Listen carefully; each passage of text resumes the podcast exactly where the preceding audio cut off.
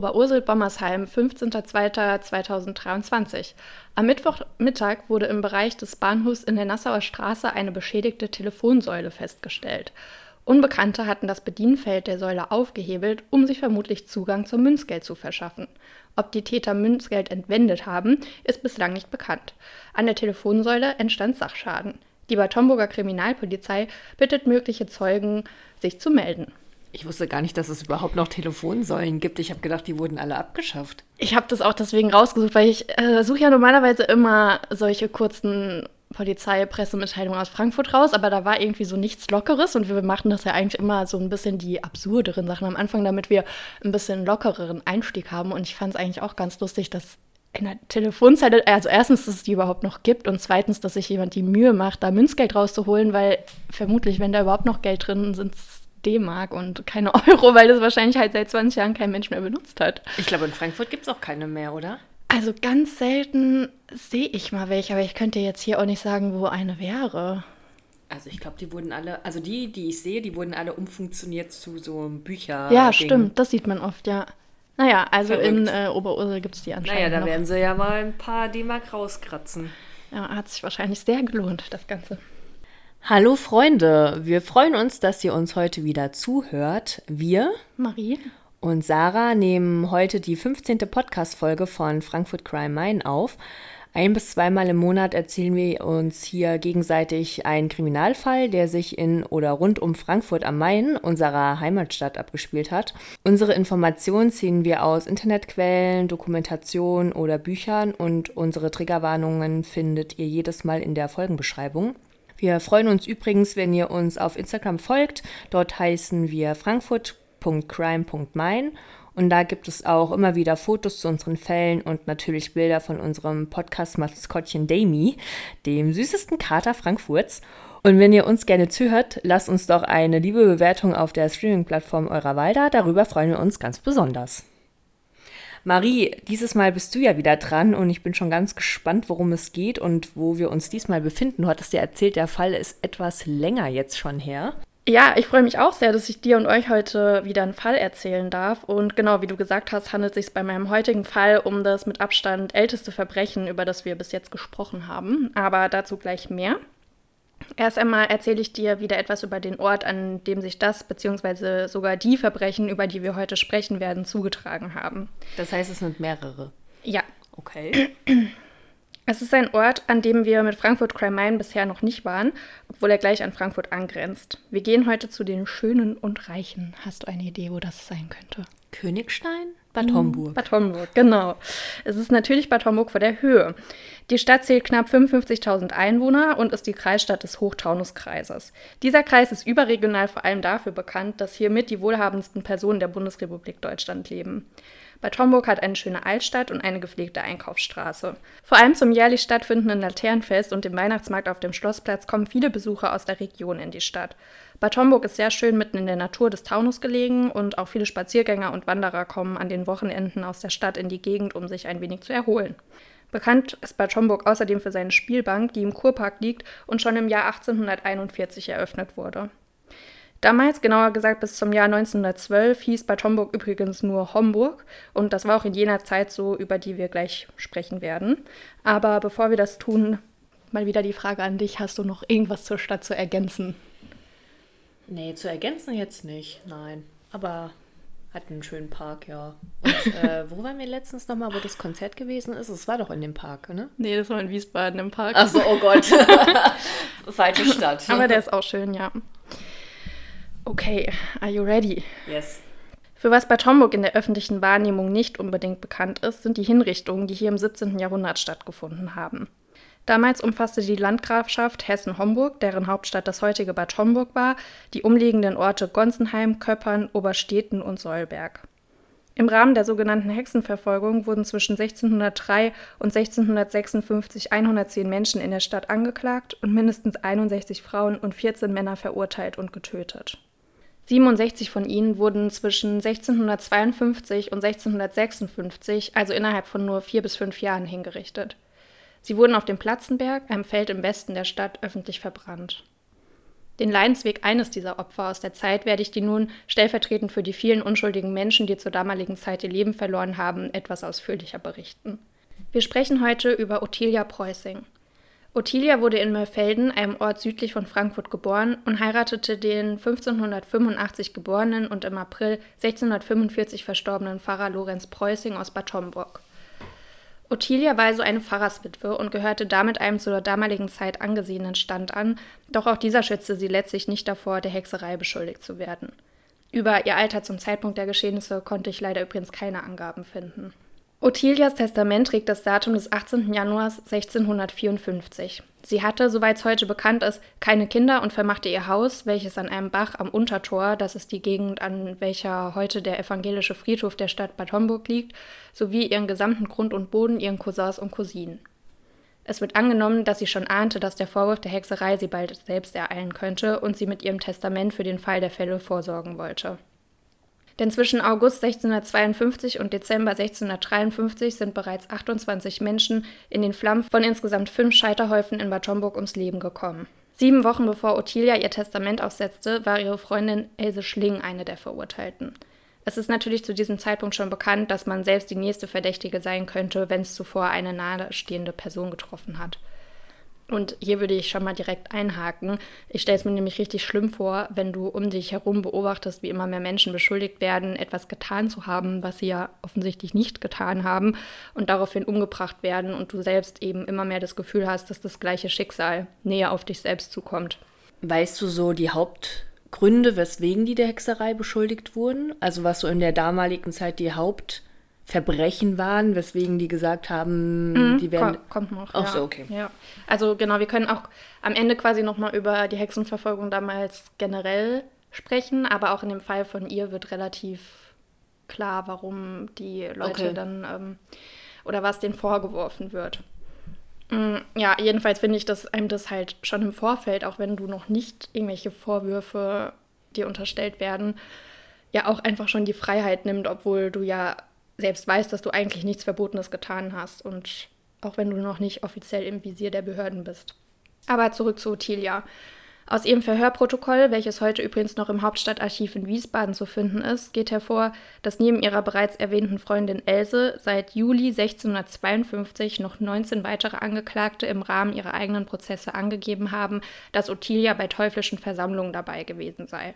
Also das ist so das Hauptding, was man den Aber Leuten. Was heißt denn teuflische Versammlungen? Na, so Hexentänze. Ach so. Mhm. Die Satan anbeten oder was? Genau, richtig. Obwohl sie mit dem Pfarrer verheiratet gewesen ja, ist. Genau. Alles klar. Um die Aussagen der Angeklagten zu verifizieren, werden Anfang 1654 drei Gerichtsschöffen befragt, wie der Ruf von Ottilia Preußing unter den Leuten in der Stadt sei. Sie sagen daraufhin aus, dass ihr Ruf seit dem Tod ihres Mannes schlecht geworden sei, dass gemunkelt würde, sie stünde mit Hexerei in Verbindung und dass sowohl Kinder als auch Erwachsene sich von ihr zurückziehen und mit dem Finger auf sie zeigen würden. Auf der anderen Seite sagen sie aber auch, dass Ottilia sich nach wie vor gottesfürchtig verhalte und häufig die Kirche besuche. Es dauert in ihrem Fall auffällig lange, bis sie dann selbst vernommen wird, was sich vermutlich auf ihren gesellschaftlichen Stand zurückführen lässt. Denn bei den gewöhnlichen Leuten, in Anführungszeichen, dauert es keine zwei Jahre, sondern oft nur Tage, bis sie vernommen werden, nachdem ihr Name im Zusammenhang mit Zauberei genannt wird. Allerdings galt schon in der damaligen Gesellschaft das Hörensagen nur als Indiz und nicht als Beweis für eine Straftat. Für eine Verurteilung wegen Hexerei waren die Geständnisse der Angeklagten also unumgänglich, weil andere Beweise gab es ja nicht. Naja, wahrscheinlich haben sie die im Endeffekt so lange gefoltert, bis sie gesagt haben, so ja, ich war's. Ganz richtig. Hm. Es vergehen erneut sechs Wochen. Am 6. April 1654 wird Ottilia in die landgrafschaftliche Kanzlei zur Vernehmung vorgeladen. Ich muss mal kurz sagen, ich finde es ja schon verrückt, dass es zur damaligen Zeit schon so Gerichte und so Vorladungen und Kanzleien ja. und sowas gab. Also, dass da nicht einfach einer gesagt hat, du bist es und er, also. Mm, ja, ja, das war damals schon so. Also da kommen wir auch noch ein bisschen drauf, aber Gerichte gab, also es war ja schon so frühe Neuzeit, es war ja kein Mittelalter mehr. Aber finde ich trotzdem krass für das Alter. Immerhin, ne? Also nicht, dass es jetzt in den Fällen viel gebracht hätte, aber. Weil normalerweise ist ja immer einer, der, sag ich jetzt mal, von der Stadt das Oberhaupt ist und mhm. der sagt dann so, du warst und dann. Aber so in der Art ist es auch trotzdem. Ja, okay. Ja. Also von ihrem Haus aus geht sie auf dem Weg zur Kanzlei, welche im Schloss liegt, vorbei an dem Pfarrhaus, in welchem sie zu Lebzeiten ihres Mannes mit ihm gemeinsam gewohnt hat. In der Kanzlei angekommen, wird sie mit den Aussagen der 20 vermeintlichen Hexern und Hexen, von denen zu dem Zeitpunkt übrigens nur noch drei selbst leben, konfrontiert. Sie sagten aus, Ottilia habe an nächtlichen Hexentänzen teilgenommen. Sechs von ihnen behaupten, sie sei in einer schwarzen Kutsche zu den Versammlungen angereist und nicht, wie im damaligen Hexenglauben verbreitet, auf einem gesalbten Besen oder mit einem anderen verzauberten Gegenstand hingeflogen. Das wusste ich ehrlich gesagt gar nicht, bevor ich den Fall recherchiert habe, dass das damals wirklich angenommen wurde, dass die Frauen mit dem Besen geflogen sind. Ich habe gedacht, das wäre quasi sowas ja, aus, aus so Sendungen wie Bibi Blocksberg, dass das später dazu gedichtet wurde, aber das wurde hm. damals tatsächlich so angenommen. Zwei der Verurteilten geben sogar an, Ottilia Preußing sei die Königin der Hexen. Weißt du, was ich lustig finde? Ich meine, ich war ja jetzt zwei Wochen im Skiurlaub und da sind die Hexen ja was Gutes. Ja, ja, ja. Also da also, in Südtirol und Tirol und sowas, die Hexen werden da ja gefeiert. Und auch schon da, also von damals, die wurden auch immer auf einem Besen gezeigt. Ja, aber damals gab es dort auch viel Hexenverbrennung. Aber da können wir auch später nochmal drüber reden, was man heute so mit dem Begriff Hexe verbindet. Ich glaube, die wurden auch nicht Hexe genannt, die wurden irgendwie doch Hexe. Ich weiß es ehrlich also, gesagt. Also ich weiß nur, als wir oben auf der Piste waren, mhm. da sind dann überall immer so Standpunkte, weil das sind ja verschiedene Berge und die sind dann von dem Berg mhm. zu dem Berg geflogen und da stand auf jeden Fall Hexe, aber ich weiß halt, dass die jetzt, ich weiß nicht, wann sich das geändert hat, aber die haben ja überall jetzt diese Hexen hängen sogar bei sich drinne, so Hexen auf Besen und sowas. Okay. Aber ich weiß nicht, Aber du hast keine echte da rumfliegen sehen. genau. okay, weiß ich ehrlich gesagt gar, Aber die, gar nicht. Also ich glaube, die nennen die nicht Hexen, mir fällt nur gerade das Wort nicht ein. Okay, wenn es dir einfällt, schmeiß es auf jeden Fall noch rein. Also, Ottilia weist die Vorwürfe natürlich von sich und sagt, sie habe mit Zauberei und Personen, die selbst zaubern würden, nichts zu tun und dass man ihr Unrecht tue. Sie beruft sich auf Gott und dass dieser wisse, dass sie unschuldig sei. Ihre Beteuerungen helfen nichts. Noch am Abend des gleichen Tages wird sie in Ketten gelegt, in den Rathausturm, der damals als Stadtgefängnis diente, gebracht. Im Übrigen gibt es in Bad Homburg auch einen sogenannten Hexenturm an der Ritter von Marksbrücke. Allerdings hatte dieser mit der Hexenverfolgung gar nichts zu tun. Er hieß, als er im 14. Jahrhundert erbaut wurde, ursprünglich auch Hessenturm. Vom damaligen Rathaus ist heute jedenfalls nur noch der Turm übrig der eben damals als Gefängnis fungiert hat. Früher gab es einen Gang, über welchen man die Gefangenen aus dem Turm in die Sitzungssäle des Rathauses führen konnte. Im Erdgeschoss des Rathauses befand sich das Lokal zum Roten Ochsen, wo im Rathaus vollzogene Trauungen gefeiert wurden und wo sich Richter, Henker und alle anderen an den Hexenprozessen Beteiligten nach den Hinrichtungen trafen und, oft auf die Kosten der oder des Verstorbenen, gemeinsam aßen. Im Rathausturm sitzt also nun Ottilia und wartet ab. Nur einen Tag später, am Freitag, den 7. April 1654, wird sie erneut zum Verhör geführt. Nun passiert auch wieder was, was ich ziemlich krass finde. Ottilia wird nämlich den drei noch lebenden Personen, die sie als in Anführungszeichen Komplizin genannt haben, gegenübergestellt. Es handelt sich dabei um zwei Frauen und einen Mann, die unter der Folter schon alles gestanden haben, was man ihnen unterstellte. Eine solche Gegenüberstellung war damals nicht ungewöhnlich und natürlich äußerst unangenehm für alle Beteiligten. Die drei, die Ottilia beschuldigten, mussten bei ihren Aussagen bleiben, da ihnen ansonsten weitere Folter drohte. Aber nochmal kurz eine andere Sache. Die werden ja so oder so umgebracht, oder? Mhm. Also ob sie jetzt bei der Folter sterben oder dann halt verbrannt werden. Oder ja, nicht? also zu der Folter kommen wir auch nochmal. Aber okay. du, du meinst jetzt. Also, also die haben ja wahrscheinlich einfach nur gestanden, damit diese Folter aufhört. Genau. Aber im Endeffekt wären sie ja so oder so. Ja, das ist richtig. Okay. Genau. Ottilia ist natürlich wütend und streitet die Vorwürfe weiterhin ab. Daraufhin wird der Scharfrichter aus dem Nebenzimmer herbeigerufen, welcher für die Folter zuständig ist. Er bringt zunächst Daumenschrauben an ihre Hände an. Kannst du dir was unter Daumenschrauben vorstellen? Also entweder muss sie ihre Hände irgendwie auf den Tisch machen, das von oben mhm. praktisch wie so ein, wie nennt man das denn heute? Ja. Dass das dann so festgedreht Genau, richtig, wird, genau ja. so ist das. Also die Daumenschrauben waren im 14. Jahrhundert ein Folterinstrument zur Wahrheitsfindung. Dabei werden die Finger durch eine Zwinge gespannt und durch ein Gewinde, an welchem geschraubt wird, wird quasi von oben was immer fester ja, drauf genau. gepresst. Das ist wie heute, wenn du irgendwie zwei Platten aneinander machen willst. Genau, so in der Art, ja. ja. Und ja, das ist halt nicht nur in dem Moment schmerzhaft, sondern halt auch oft bleibende Schäden an der Hand verursacht. Naja, die werden wahrscheinlich gebrochen ja auch. Mhm, ja, die werden zerquetscht ja. wirklich, ja. ja. Der Folter wird damals generell zugeschrieben, eine reinigende Wirkung auf die vom Teufel besessenen Seelen zu haben. Na, also war das ja total gerechtfertigt. Ottilia schreit vor Schmerzen, doch sie beharrt darauf, nichts mit Hexen oder Hexern zu tun zu haben. Als nächstes folgt das Anbringen einer Beinschraube. Die funktioniert nach dem gleichen Prinzip. Also dein Bein kommt in so ein Konstrukt und daran ist ein Gewinde, an dem wird geschraubt und dein Bein wird quasi immer mehr zerquetscht. Mhm. Trotzdem streitet Ottilia weiterhin alles ab. Als auch an ihrem zweiten Bein eine Beinschraube angebracht wird, bittet sie aufzuhören und erklärt sich dazu bereit, alles zu gestehen. Und das klingt jetzt, wenn ich das hier so erzähle, vielleicht quasi ein bisschen schnell, aber man muss sich halt vorstellen, dass diese Foltermethoden wirklich enorme Schmerzen mit sich bringen und das Verhör und auch die Folter ja sich quasi schon über den ganzen Tag mm. zieht. In Ottilias darauf folgenden Aussagen gibt sie genau das wieder, was dem Aberglauben der damaligen Zeit entsprach. Sie behauptet, schon in ihrer Kindheit in Mörfelden mit Hexerei in Verbindung gekommen zu sein. Sie gesteht, sich von Gott ab und dem Teufel zugewandt zu haben und behauptet, einen Liebhaber gehabt zu haben, welcher sich später als der Teufel persönlich herausgestellt hat. Als Ottilia zu kraftlos ist, wird vereinbart, dass ihre Aussage am nächsten Tag fortgesetzt wird. Am 8. April gesteht sie dann ohne Einsatz, sondern in Anführungszeichen nur unter Androhung von weiterer Folter alles, was das Gericht ihr unterstellt. Sie gesteht, dass sie vom Teufel getauft worden sei und mit ihm geschlafen habe, dass sie mit einem Besen zu Hexentänzen geflogen sei. Als sie daraufhin daran erinnert wird, dass auch gesehen wurde, dass sie mit einer schwarzen Kutsche zu den Versammlungen gekommen sei, gibt sie auch diese Unterstellung zu. Ab einem gewissen Punkt lässt sie ihrer Fantasie im Angesicht der Ausweglosigkeit freien Lauf und berichtet von rauschenden Hexenfesten mit viel Essen, Trinken und Musik.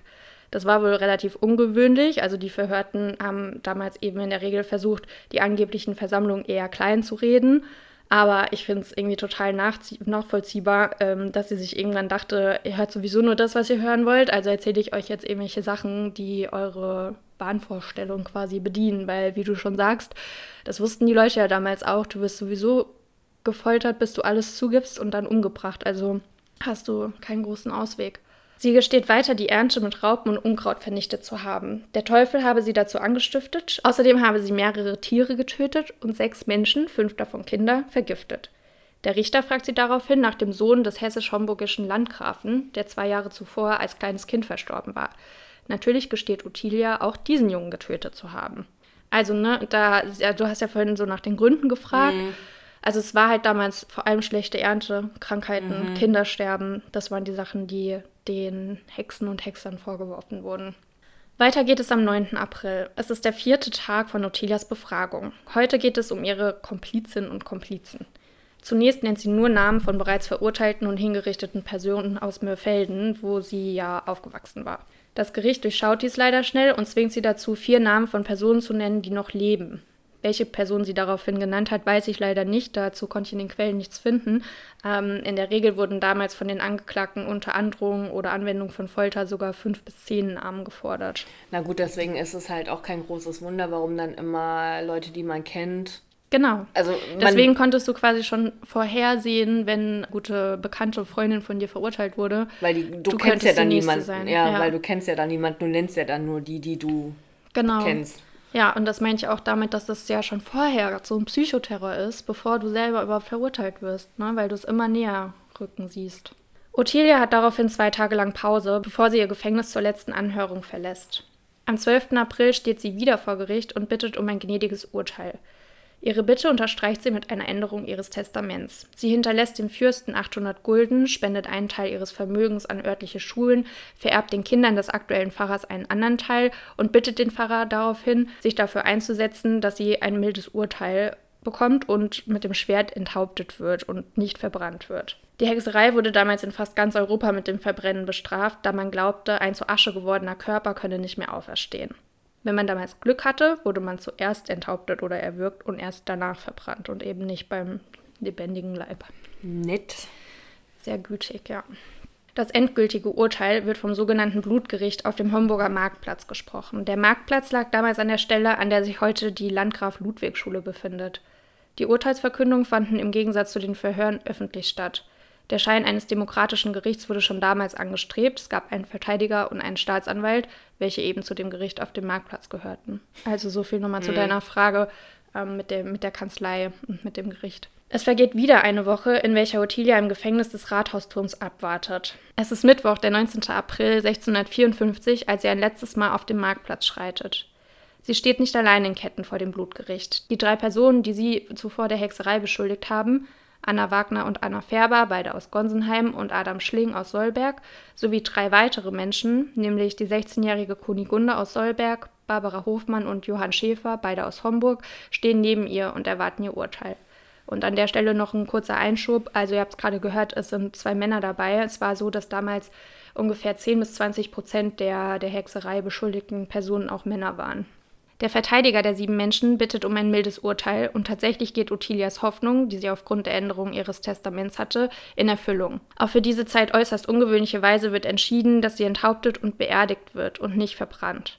Vermutlich aufgrund des jungen Alters wird die ebenfalls bereits erwähnte Kunigunde zu der gleichen Strafe verurteilt. Die restlichen fünf Menschen werden zu einer Enthauptung und darauf folgender Verbrennung verurteilt. Also auch das war quasi schon gnädig. Aber was hat denn das Alter mit na, weil die Kunigunde war erst 16. Ähm, das war ja auch nicht ungewöhnlich damals. Also es wurden ja sogar Kinder der Hexerei beschuldigt und ähm, verbrannt. Ja, ja, Aber also es wird halt angenommen im Nachhinein, dass Kunigunde auch diese milde Strafe bekommen hat, weil sie noch so jung war.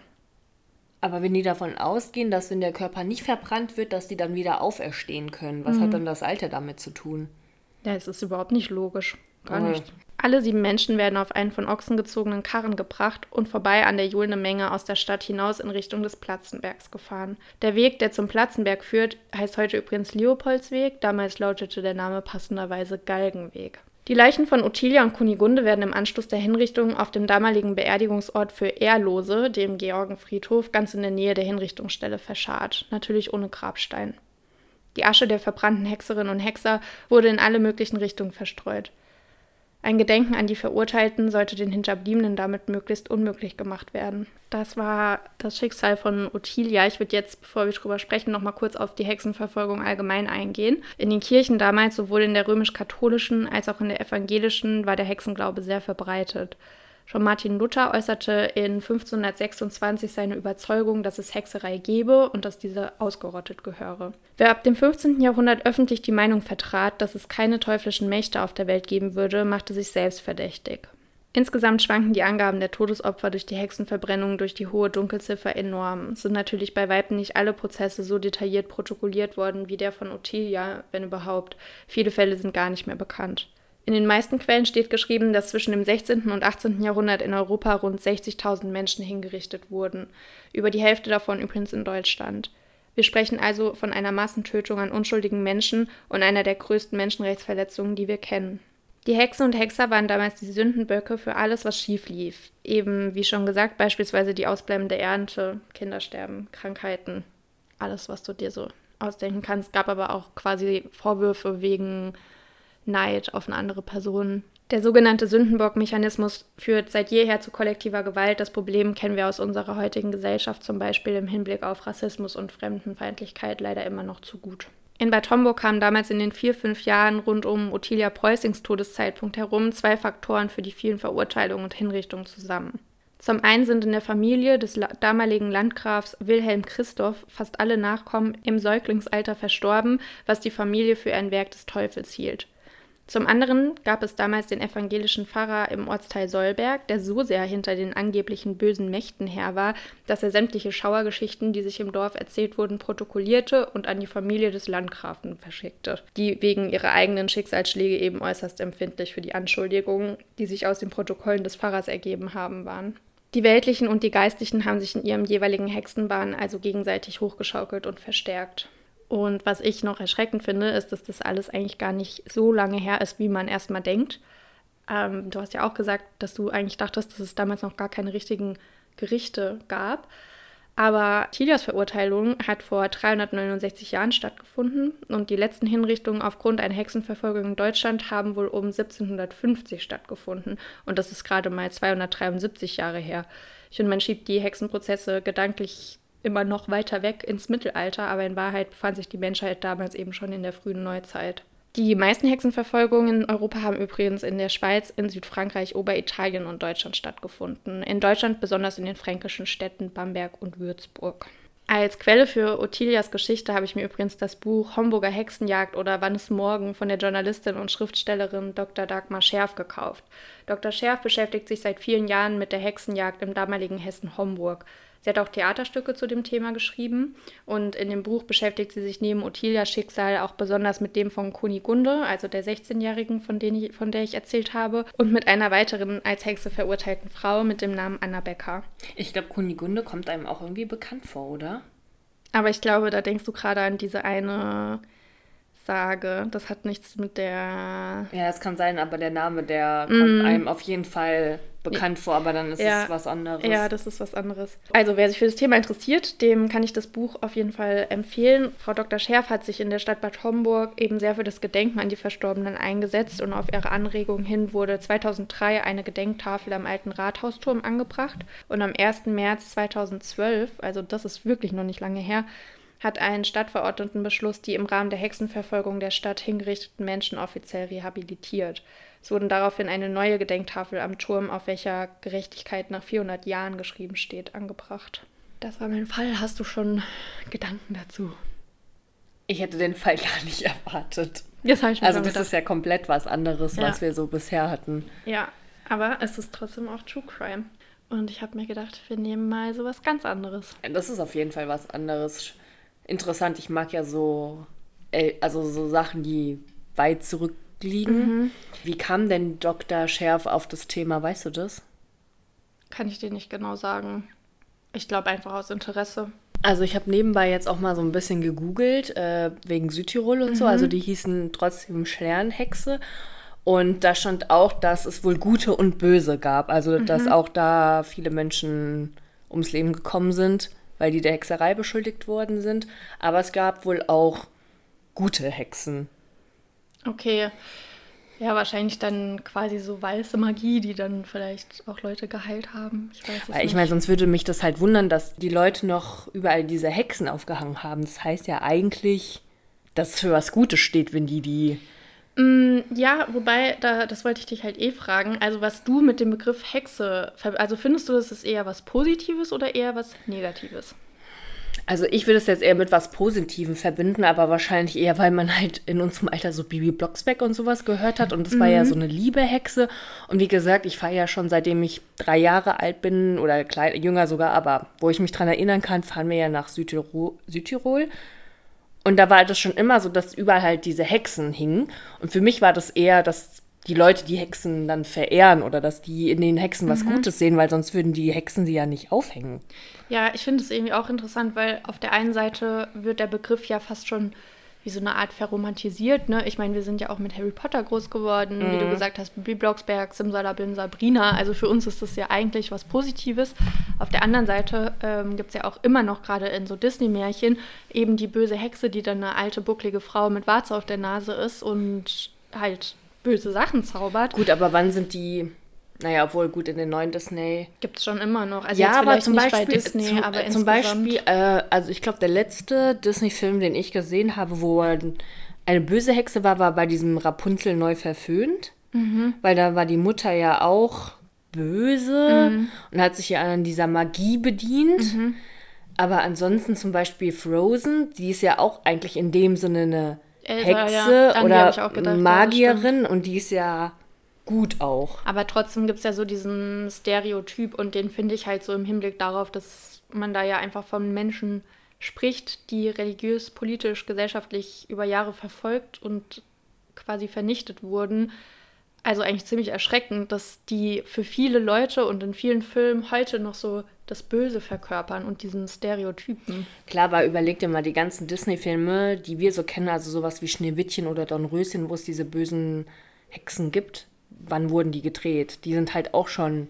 Ja, aber also, das ist auch bei neueren so, also auch von Disney, aber ich meine auch gar nicht nur die Disney-Filme. Ich meine auch, auch in neueren Filmen und Märchen, die nicht von Disney sind, es gibt ja schon durchaus noch diesen Stereotyp. Ja, auf jeden Fall, klar. Ja, trotzdem finde ich es nur insgesamt halt interessant, weil es ja nicht so wirklich reflektiert ist im Hinblick darauf, dass es das halt alles wirklich gab und dass da wirklich viele Menschen umgebracht wurden und übrigens auch immer noch gibt. Das fand ich auch ganz interessant. Also es gibt immer noch einige Länder, in denen noch heute Hexenverfolgung eben ein großes Thema ist. Zum Beispiel in Tansania. Und da wurden zwischen 1960 und 2000 40.000 Menschen wegen Hexerei angeklagt und zum Teil auch umgebracht. Von was? 1900? 1960 bis 2000 war die Zahl. Okay. Aber ist auch heute immer noch so. Und aus den gleichen Gründen wie damals. Also generell, wenn da schlechte Ernte ist und den Leuten Gut, schlecht das sind gibt, wahrscheinlich sie, eher in diesen er also was In- in also ärmeren ärmeren Ländern, ja. Ja. Finde ich trotzdem interessant. Und was ich auch noch interessant fand, das hat die Dr. Scherf auch in ihrem Buch geschrieben, ist so der Begriff der Hexenverfolgung, der ja im Hinblick darauf, dass es Hexen ja eigentlich gar nicht wirklich gab, schwierig ist. Weil zum Beispiel beim Begriff Judenverfolgung, der beschreibt ja die Tatsache, dass Menschen jüdischen Glaubens verfolgt wurden. Aber die Leute, die damals als Hexen oder Hexer angeklagt wurden, die waren ja, also die hätten sich ja nicht selber als Hexe bezeichnet, weißt du? Aber gab es in der damaligen Zeit da auch keine guten Hexen? Weil zum Beispiel so Heilerinnen oder sowas ist ja äh, vielleicht auch nichts in der Zeit anderes gewesen. Also ich glaube, das war unterschiedlich. Also da gab es bestimmt auch Leute, die sich halt gut mit Kräutern und sowas auskannten. Genau. Aber also da wurden schon auch einige dann angeklagt und verurteilt von.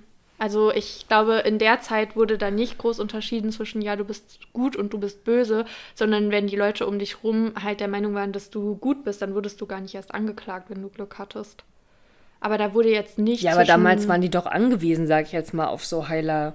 Weil wenn die krank waren oder Mhm. irgendwie was und da eine war, die vielleicht mit ihren Kräutern geholfen hat. Ja, aber trotzdem wurden auch solche Leute da verfolgt. Also das war ja schon alles sehr willkürlich.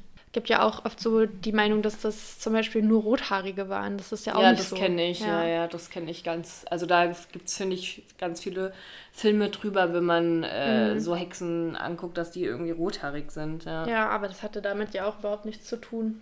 Nee, klar. Es war halt einfach wahllos irgendwelche Leute suchen, die halt schuld sind für das, was gerade so auf der Welt passiert. Weißt du, wann das angefangen hat mit der Hexenverfolgung? Ich habe ja gesagt, dass Martin Luther schon 1520 gesagt hatte, dass Hexen quasi verfolgt werden sollen. Und ich glaube, so richtig, dass das dann so Fahrt aufgenommen hat, war so um 1580 rum. War auch ein bisschen regionenabhängig. War jetzt zum Beispiel in Bad Homburg dann um die Zeit nach Ottilias Tod schon relativ schnell vorbei. Es gab ja aber auch Regionen, wie gesagt, die letzte in Deutschland war ja noch 100 Jahre später, war ja 1750 rum. Wie kamst du denn überhaupt auf das Thema? Also zum einen finde ich das Thema sowieso immer schon interessant und fand es ganz cool. Deswegen hast du auch die Hexenschule gegründet, damals, als wir klein waren.